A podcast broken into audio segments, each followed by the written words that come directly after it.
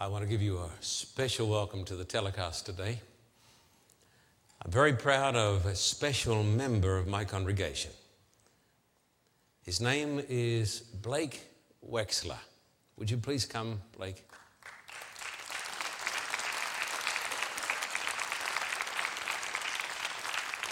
Blake is a, a member of this Christian congregation, and today we're going to talk about the Jewish Messiah. We're going to use a Jewish book. Okay, 24 starts.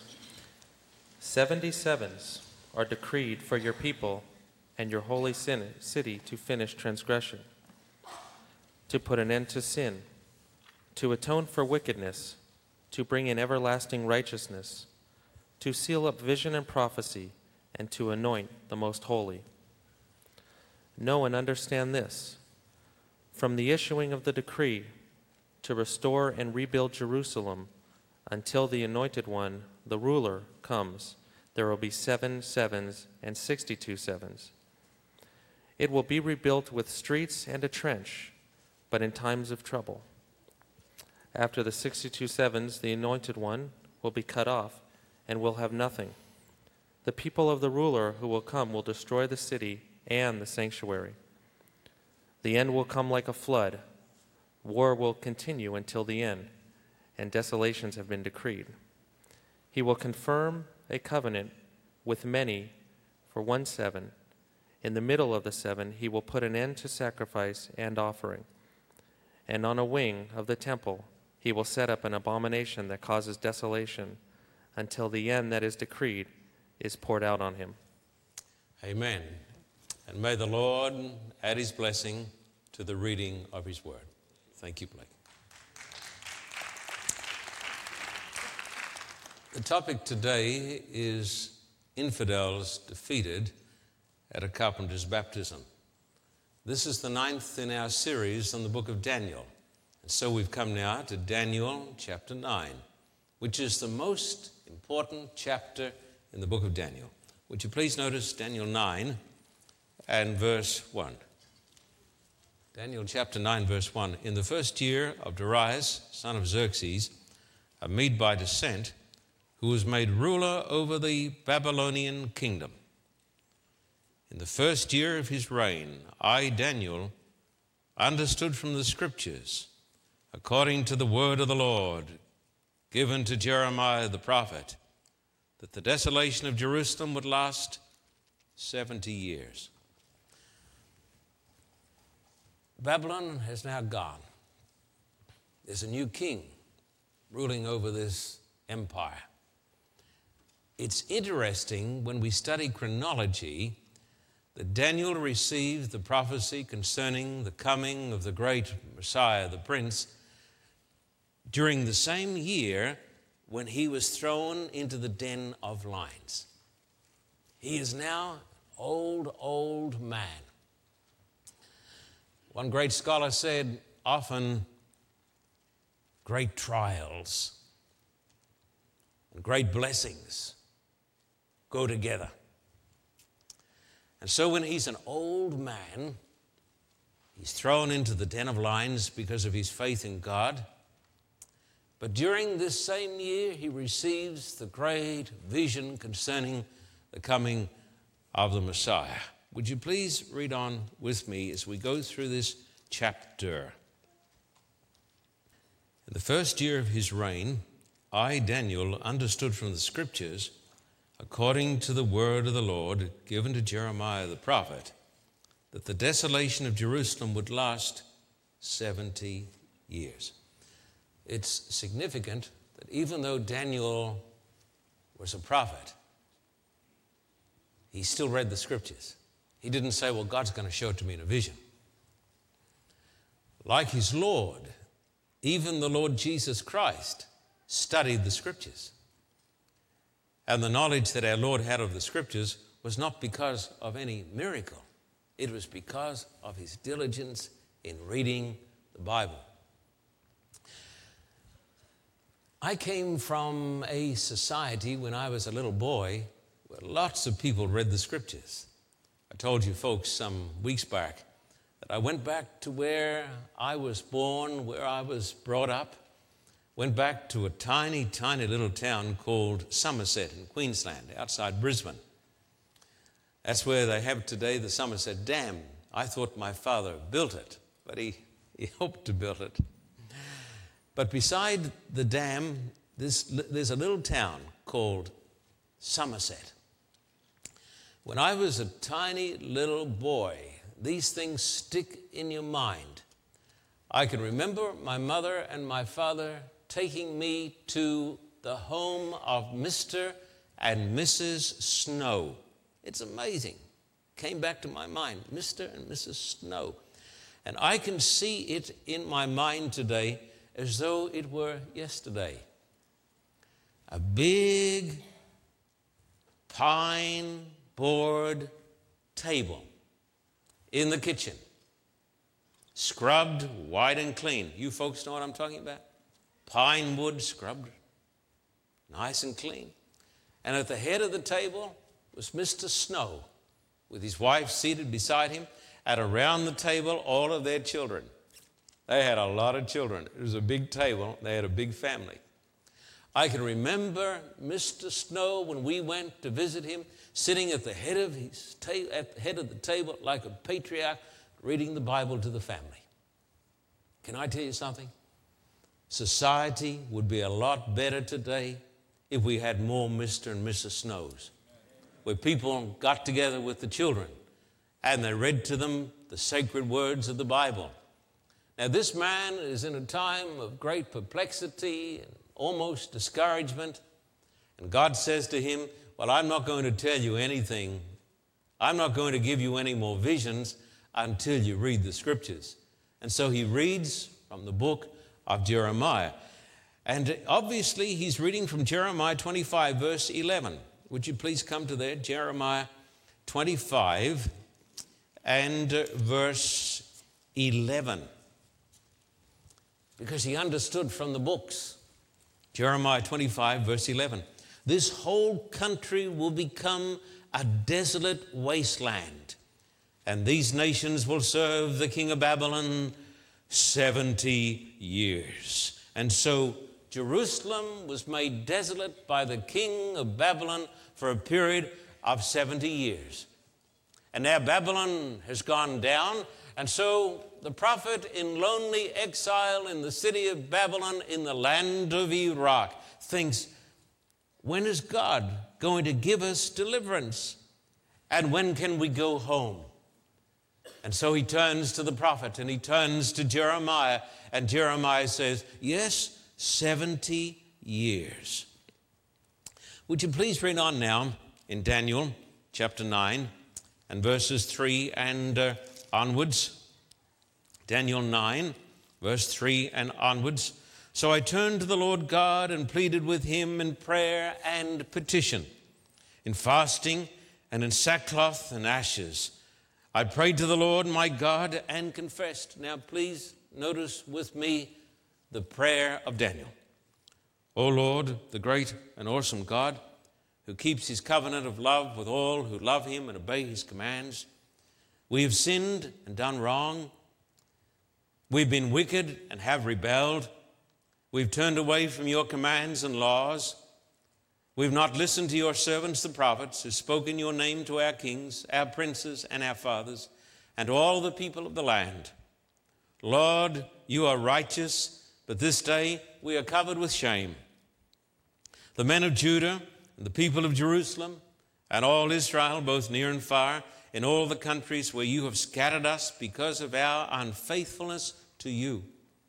O Lord, we and our kings, our princes, and our fathers are covered with shame because we have sinned against you. The Lord our God is merciful and forgiving, even though we have rebelled against him. We've not obeyed the Lord our God or kept the laws he gave us through his servants, the prophets. All Israel has transgressed your law and turned away, refusing to obey you. Therefore, the curses and sworn judgments written in the law of Moses, the servant of God, have been poured out on us because we have sinned against you. You have fulfilled the word spoken against us and against our rulers by bringing upon us great disaster. Under the whole heaven, nothing has ever been done like what has been done to Jerusalem. Just as it is written in the law of Moses, all this disaster has come upon us, yet we have not sought the favor of the Lord our God by turning from our sins and giving attention to your truth. The Lord did not hesitate to bring the disaster upon us for the Lord our God is righteous in everything he does. Yet we have not obeyed him. Why was Jerusalem destroyed? I want you to think about this. Jerusalem was destroyed because of the sins of the people. The Bible tells us that the children of Israel broke the covenant. Now, God made a covenant with his people, the children of Israel. And God said, if you obey my covenant, you're going to be blessed. And if you disobey my covenant, disaster is going to come upon you. Do we ever think, my friends, here in this blessed land of America, that we as a nation and as a church and as individuals can lose the blessing of God. Do we ever think when disaster comes upon us as a church or as a nation or as individuals, do we ever think this disaster may be because I have broken the covenant? I'm going to tell you something very interesting that ancient covenant was tied up with the Sabbath. God said to his people, I want you to keep the Sabbath because it's the sign of our relationship just between us, God said to his people. And because the people broke the covenant, God said, I'm going to give you a lot of Sabbaths, and the land is going to keep the Sabbaths. And so he gave them a time of punishment for 70 years. Would you notice Leviticus 26, verse 33 and onwards? Leviticus 26 and verse 33 and onwards. And this is significant, particularly when we think how little people care about the Sabbath today. Leviticus 26, 33 and onwards. I will scatter you among the nations and will draw out my sword and pursue you your land will be laid waste, and your cities will lie in ruins. Then the land will enjoy its Sabbath years all the time that it lies desolate, and you are in the country of your enemies. Then the land will rest and enjoy its Sabbaths. All the time that it lies desolate, the land will have the rest it did not have during the Sabbaths you lived in it. Listen, I want to tell you folks something. In the center of the world, God placed his people, Israel, the very center of the world. The Bible says it was the navel of the earth. In the center of the world, God had a nation, Israel. In the center of Israel, God had a city, Jerusalem. In the center of Jerusalem, God had a temple, the sanctuary. In the center of the temple, there was the holy place. And even more in the center, if that's grammatically correct. There was the most holy place. The center of the world, Israel, Jerusalem, the temple, the holy places, the most holy place. In the center of the most holy place, there was an ark, the ark of God. In the center of the ark of God, the Ten Commandments. In the center of the Ten Commandments, there is a word remember. Remember the Sabbath day to keep it holy. That was a part of the covenant. That the people of God, like the people of God today, said it doesn't matter whether we keep this old Sabbath or not, but the Sabbath was the covenant because it told the people that God made them. God was first to be first in their lives. But the people of God back there, like the people of God today, broke the covenant. And that is why the theologian Karl Barth used the statement when the holy day becomes the day of man, society and humanity wither away and the demons rule. Now, I do not wish to talk about the situation in the United States of America specifically, but we talk about the problems we're facing and we fail to realize that the reason we have almost all of our problems is because we have broken the everlasting covenant, like the children of Israel. And Daniel said, Because we have broken the everlasting covenant, all these disasters have come upon us. As it was, so it is today. Please read on in Daniel chapter 9. Please read on, verse 15 and onwards. Now, O Lord our God, who brought your people out of Egypt with a mighty hand, and who made for yourselves a name that endures to this day, we have sinned, we have done wrong. O Lord, in keeping with all your righteous acts, turn away your anger and your wrath from Jerusalem, your city, your holy hill. Our sins and the iniquities of our fathers have made Jerusalem and your people an object of scorn to those around us. When you read through this magnificent prayer, there are two great truths that come through, and these truths are the foundation of Christianity. Number one, the depravity of man, and number two, the mercy of God. And Daniel says, Have mercy upon us, not because we are righteous, but because you are righteous and because you are merciful. And so when you read the story of Israel, you read the story of apostasy. And when apostasy comes, God always uses a nation worse than Israel to punish Israel. Don't forget that one. When we sin against God, and break the covenant as a nation or as a church or as individuals, God will raise up people who are worse than we are to chastise us and to bring us back to God. This is the word of the Lord. And this is why the prophet was, was weeping and praying and fasting because he realized that the desolation of his land was because of the sin of his people. He was no Pharisee. He said, We have sinned against you. He didn't say, These people have sinned against you. He said, We have sinned against you. Now, this man who was a great saint of God, Daniel 9, verse 20, while I was speaking and praying, confessing my sin, and the sin of my people Israel, and making my request to the Lord my God for his holy hill.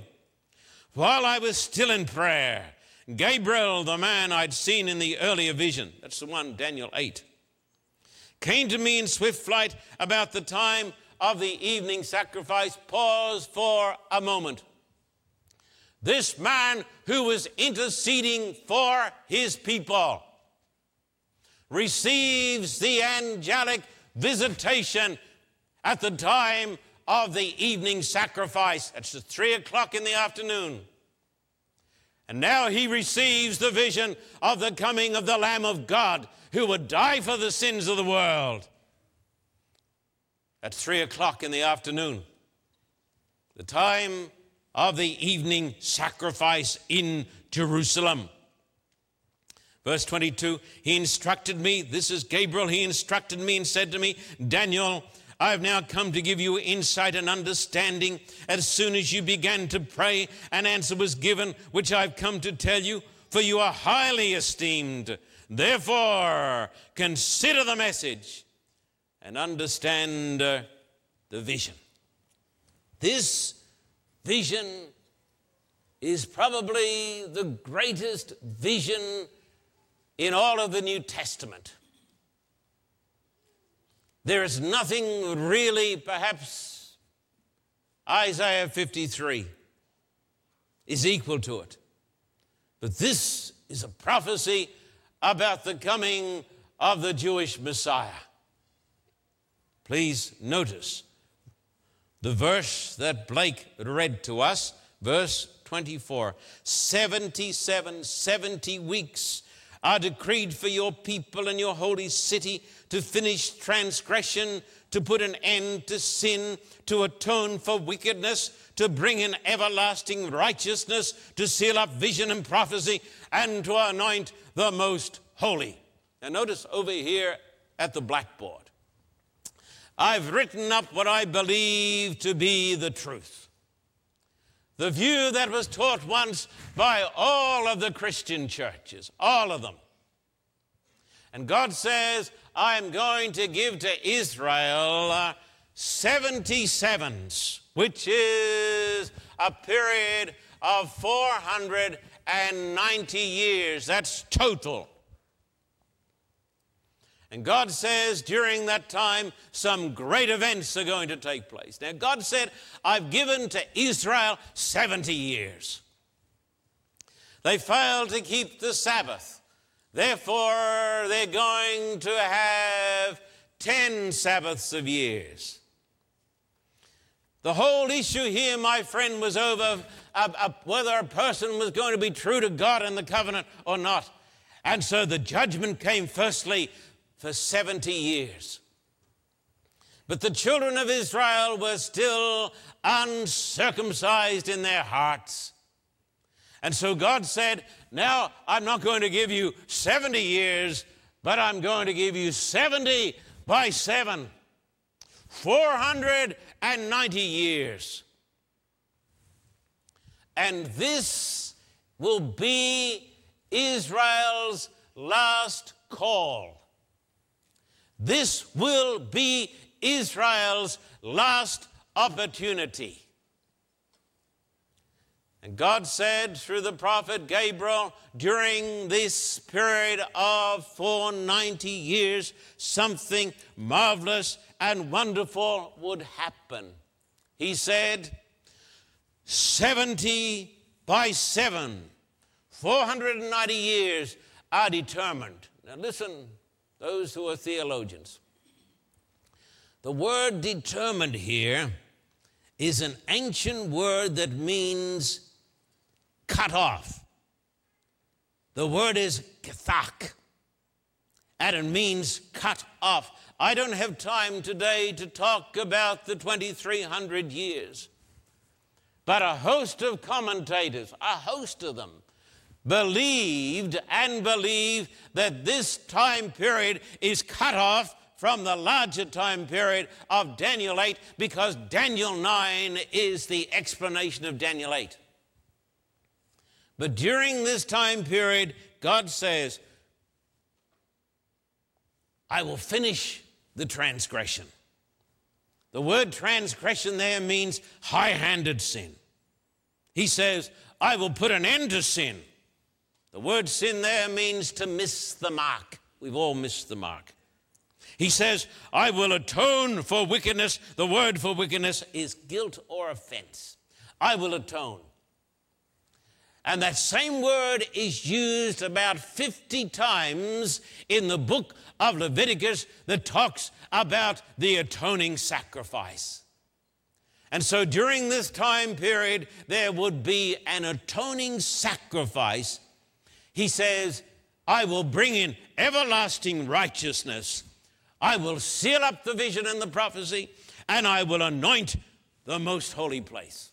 I would suggest to you, my beloved friends, Nowhere in Holy Scripture do we receive such mighty promises as we have here. How would you like to receive everlasting righteousness? How would you like to have an atonement made for your sins, your guilt?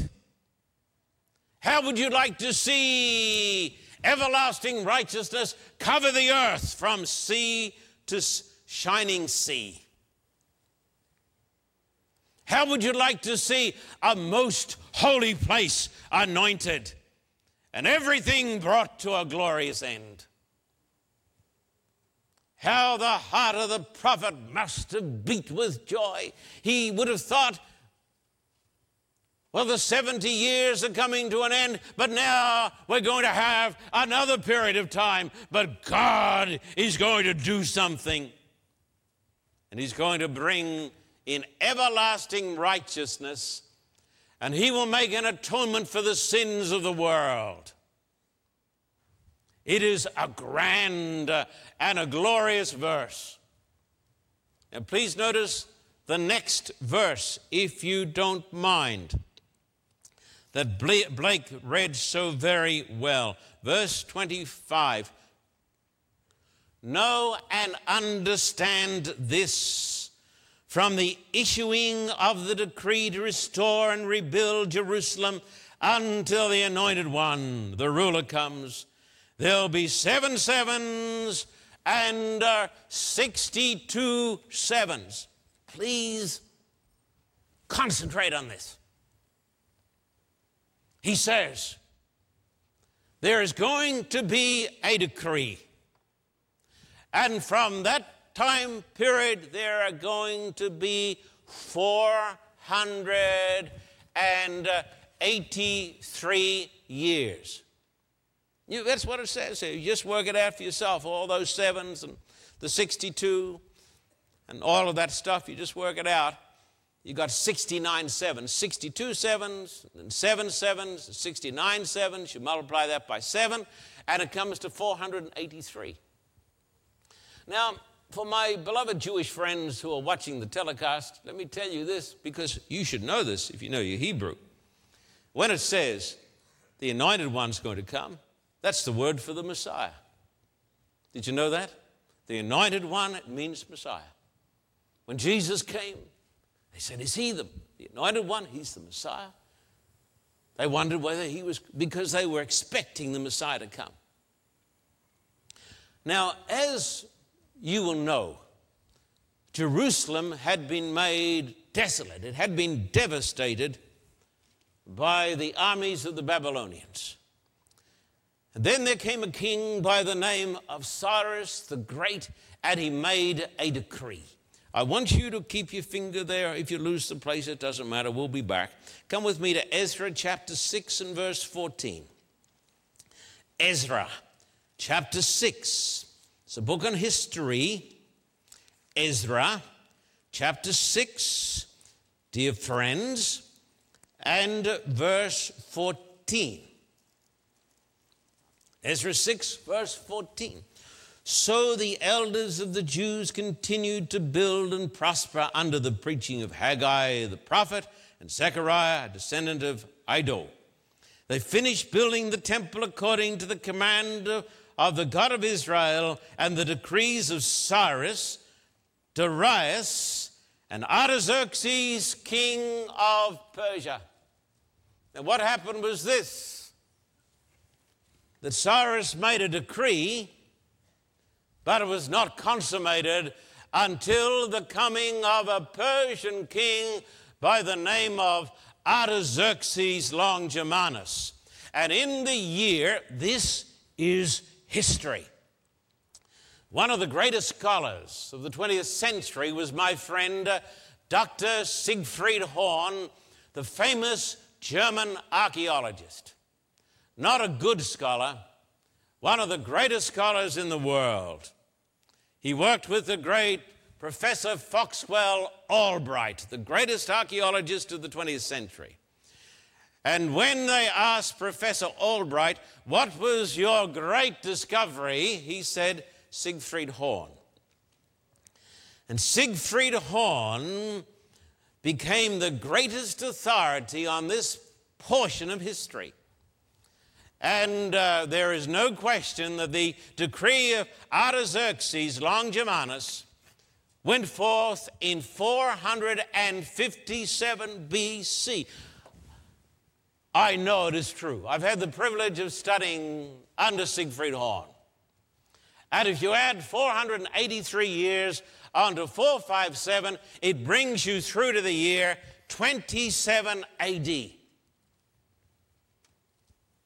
Now, what happened in 20? Now, this is a great question for the earnest Jewish man. It is a great question for the atheist and the unbeliever. Now, let me give you history because we don't have time to go in, into this into detail. But the New Testament has a book that is written by a doctor, Dr. Luke. And in Luke chapter 3, we have an independent and reliable witness. And Luke chapter 3 says, In the 15th year of the reign of Tiberius Caesar, and the 15th year of the reign of Tiberius Caesar, according to Jewish reckoning, listen, the 15th year of the reign of Tiberius Caesar, in Luke chapter 3 and verse 1, according to Jewish reckoning, is 27 AD. What happened in 27 AD? The Bible tells us in that same chapter now Jesus began to be about 30 years of age. Around 30 years of age. And Jesus, who had lived his life in obscurity in a little town in Galilee, came to John the Baptist down at the River Jordan, and he said, John, the kingdom of heaven is at hand, baptize me. And the Spirit of God came down in power upon Jesus. Jesus was revealed to Israel and to the world in 27 AD. Now, the skeptic says that Jesus is just a carpenter. But if Jesus is just a carpenter, then every infidel is defeated at a carpenter's baptism. Because this prophecy proves the Bible true, and it proves that Jesus is the Son of God. I say to my Jewish friends, I say this to you in courtesy, I say it to you in love. You do not need to wait for the coming of the Messiah. The Messiah came almost 2,000 years ago.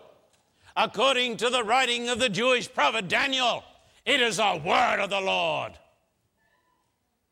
Now, this great chapter goes on to tell us other great truths. Would you notice verse 26 and 27?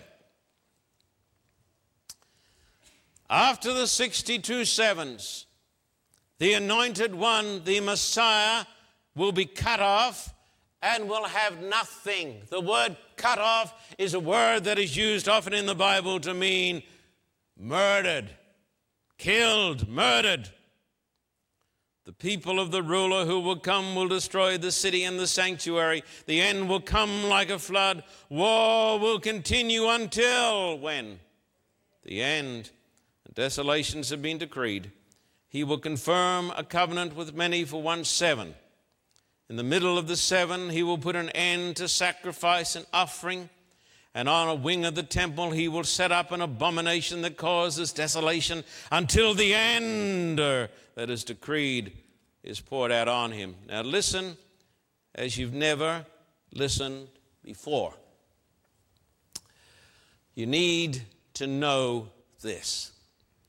The Bible says that the Messiah, nowhere in Scripture is it says that Antichrist makes a covenant. Never. But Jesus said, This is the blood of the new covenant. Jesus made a covenant. You have one week remaining here, my beloved friends. One week And if you add a week onto this, you come through to the year 34 AD. But in the middle of this week, the Bible says the Messiah would put an end to the sacrifice and the offering. Why? Because he would be cut off.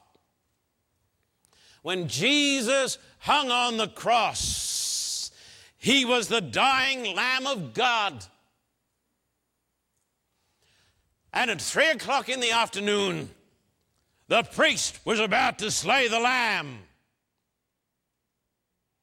And at that very moment, our Lord, in 31 AD, our Lord cried out at three o'clock, It is finished.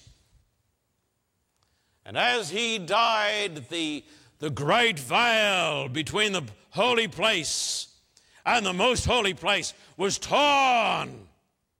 Not from bottom to top, but from top to bottom. The little lamb ran away because God said, Your sacrifices now will be worth naught because you have crucified the Son of God. The apostles continued to preach for another three and a half years and on, but in 34 AD, they sealed, did the children of Israel up their cup of iniquity by killing Stephen. And God raised up a man and said, Now the gospel will go to the Gentiles. And Israel ceased to be, the Israel of the flesh ceased to be the chosen holy people of God in 34 AD. God gave them another three and a half years. And then the Bible says, the people of the prince who will come will destroy the city and the sanctuary because they crucified the Son of God. The Romans came and they still said their prayers. We are the holy people of God. Messiah will come and save us. A million died in the siege of Jerusalem. The prophecy says, Wars will continue to the end, and Jerusalem has never had peace since it crucified the Prince of Peace. Israel is no longer of prophetic significance because God has a new Israel The Bible tells me in the book of Galatians and in the book of Romans that if I believe in Christ, then I'm counted for Abraham's seed. The Bible says there's neither Jew nor Gentile, male nor female. You are all one in Christ Jesus. And if you have faith, then you are Abraham's seed. God has a new Israel. It's not over in Palestine. God has an Israel that's made up of Americans and Russians and Jews and Arabs and Frenchmen and Englishmen who have faith in the Lord Jesus Christ. That is the Israel of God. Now, let me tell you briefly about the counterfeit. 95% of evangelical Christians who have tremendous influence, even in the halls of your government, they believe the counterfeit. Over here, they have, over here, they have 400 and 83 years. They say that finishes at Calvary. And then they put a gap of thousands of years and they have the last seven. And you say, but that doesn't seem logical. Of course it's not. You say, but they must have texts for it. No, they haven't. They say that the power that makes the covenant is not Jesus, it's Antichrist. And after this long period of time, right here, the rapture takes place. Oh, it's a glorious doctrine. The people who are really into the prosperity gospel love the doctrine of the rapture because they say, well, we're going to miss out on all the trouble. We're just going home to heaven. This is a great religion. Yeah, we're, we're just going to be more prosperous, but we're not going to go through any time of trouble. The Bible says the great time of trouble comes before the second coming. So they've got all the saints raptured home to glory that Antichrist rules for three and a half years and the Jews rebuild the temple. Did you know that in Texas and other parts of America, there are heaps and heaps of evangelical Christians who have already made the furniture for the temple? Did you know that? They say we're going to rebuild the temple and Antichrist is going to come and he's going to stop the sacrifices. Then he rules for another three and a half years, and Jesus comes back again. This is called the gap theory. You say, but you know, a lot of people believe it. Yeah, I know they do. A lot of people believe in Sunday keeping. Oh, I said, well, that's taught in the, no, it's not taught in the Bible. A lot of people believe that God is so bad that he's the biggest terrorist of all because he's going to burn people for billions of years. That makes bin Laden a saint. They make God a terrorist. God is going to cook and burn people for millions and millions and millions of years. This is what they believe. There's another book been put out called The Dumbing Down of America. You know what it means? Hey, I don't read anything.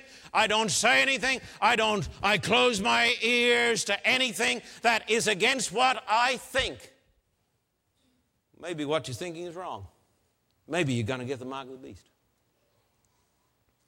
So people say, is Bible prophecy really relevant? You better believe it. Because this view here is going to take away the liberties of the people. It's going to bring about the mark of the beast. This doctrine over here is going to take away our sins. What would you rather have? Can you see why sometimes, I must admit it, I get frustrated when I talk to lots of people because they don't seem to know the truth of the Bible. They're afraid to read it, afraid to study it. Of course, if you think you got the Holy Spirit, and that's proved by the fact that you can talk in tongues, you don't need to know any of this anyhow, do you? Sort of makes the truth irrelevant. Would you come over here to Matthew 21? Now, I'm not saying any of these things to, to offend you, but I am saying some of these things because I do hope that some of you will start to wake up and do some thinking. Matthew 21, Verse 37 this is the parable that Jesus gave. Last of all, he sent his son to them. They will respect my son, he said. But when the tenants saw the son, they said to each other, This is the heir. Come, let's kill him and take his inheritance. So they took him and threw him out of the vineyard and killed him. That's Jesus. Therefore, when the owner of the vineyard comes, what would he do to those tenants? He will bring those wretches to a wretched end. They replied, and he will rent the vineyard out to other tenants. Other tenants, it's the Christian church. And he will give his share of the crop at harvest time. Uh, who will give him his share of the crop at harvest time? Jesus said to them, Have you never read in the scriptures, the stone the builders rejected has become the capstone? The Lord has done this, and it is marvelous in our eyes. Therefore, I tell you that the kingdom of God will be taken away from you and given to a people who will produce its fruit. In verse 45, when the chief priests and the Pharisees heard Jesus' parables, they knew he was talking about them. You say to me, What's going to happen over in the Middle East? I can tell you. It's going to get worse. You know why? Because of the blood of Jesus. There's no peace without the blood of Jesus. There's no peace in your home. There's no peace in your life. There's no peace in the church. There's no peace in the world but for the blood of Jesus. God has got a new Israel. That's why you find that, you know, you don't find that I get mixed up in politics. It's not the solution. It's not the solution. There's no solution, my friend, in the Middle East because the Middle East crucified the Son of God. There's no peace anywhere in the world until Jesus comes into our hearts. That's the truth of the matter. And that great prophecy, which says 70 weeks are determined, finish the transgression, make an end to sins, to bring an everlasting righteousness, that was fulfilled when Jesus died. If I come to Jesus in true faith, my sins are forgiven. Is that good? Jesus makes an atoning sacrifice. He made it for me on the cross. My sins are forgiven. He brings in everlasting righteousness. That means I stand in the sight of a holy God as though I'd never sinned. I have everlasting righteousness. I have it now. But many theologians have pointed out that what Jesus did on the cross, he's going to consummate at the second coming. Wouldn't you like to live in a world where there's no more sin? Where there's no more evil? There's no more terrorists? There's no more crime? No more heartaches? No more cancers? Wouldn't you like to live in a world like that? Wouldn't you like to live in a world? I will bring in everlasting righteousness. Every person is honest. You try doing business today. Goodness me. You got to get up early in the morning. The day is coming when everybody who lives in this world is going to be righteous. That's going to happen when Jesus comes. And the only way that you and I can be ready when Jesus comes is by coming to the Messiah. Has it ever dawned upon you to ask this question? How could it be that the people who had the prophecies killed the Son of God? How could it be? The most religious people in the world, they killed God's Son, they killed God.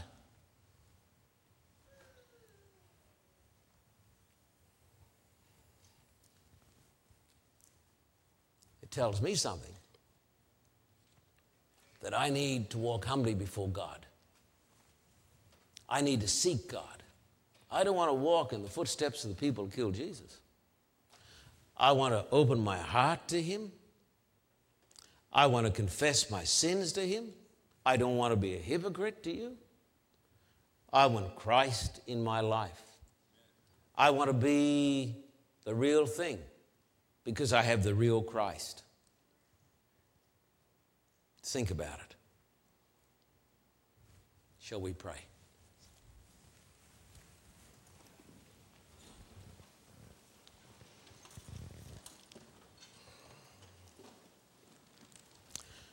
Dear Father, as we study Scripture, we can see very, very plainly that Jesus the Jewish carpenter is the Messiah, the Son of God. We thank you that when he came, by his death, he brought an everlasting righteousness.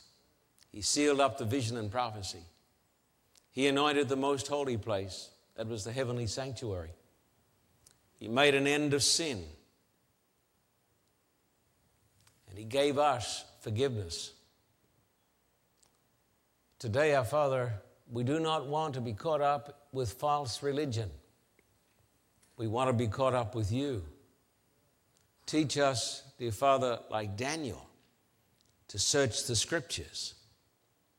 Teach us, our Father, today to have a heart to heart experience with the Christ who died for us.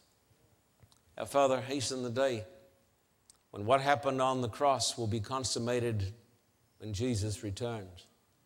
That there'll be no more sin, there'll be no more pain, there'll be no more sorrow. But every person in the world will be honest because righteousness will cover the earth from sea to shining sea. We thank you today that we belong to a big new family of Israelites. Jews and Arabs and Russians and Americans and New Zealanders and Englishmen and Frenchmen and Germans and Chileans and Mexicans that the Israel of God is not in Palestine, but the Israel of God is where the church is. We thank you for the privilege of being a part of your greatly enlarged family that is under the blood of the Messiah.